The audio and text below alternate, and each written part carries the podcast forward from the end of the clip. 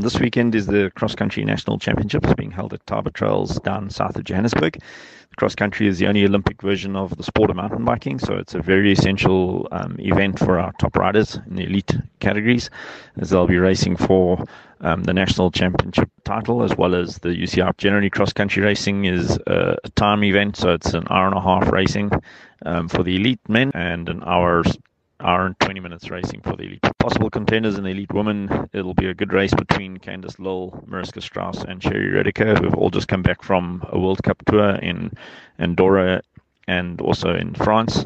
They've been having some great form with some good results. Uh, Mariska got an amazing 13th position at the World Cup in Andorra. And Candice is at a top 14 in a World Cup and a top 18. So very good results. Should have a very good tussle in the elite women's category. In elite men, we're looking at Alan Hatherly, who's our leading cross country rider, who had a, got a fifth in the Cape Epic this year. It's also been his first year in elite at World Cups, and he's had a good showing this year, averaging between 25th and 33rd in his first year in some very difficult and trying events, but uh, growing strong, getting gradually stronger and better as he goes along.